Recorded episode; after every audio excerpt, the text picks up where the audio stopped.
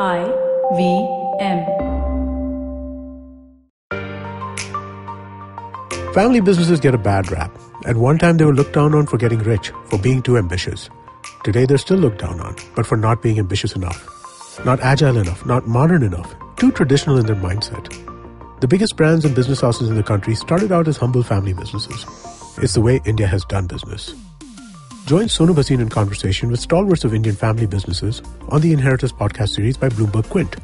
Discuss the highs and lows, the needs and pressure points of building a business legacy that spans generations.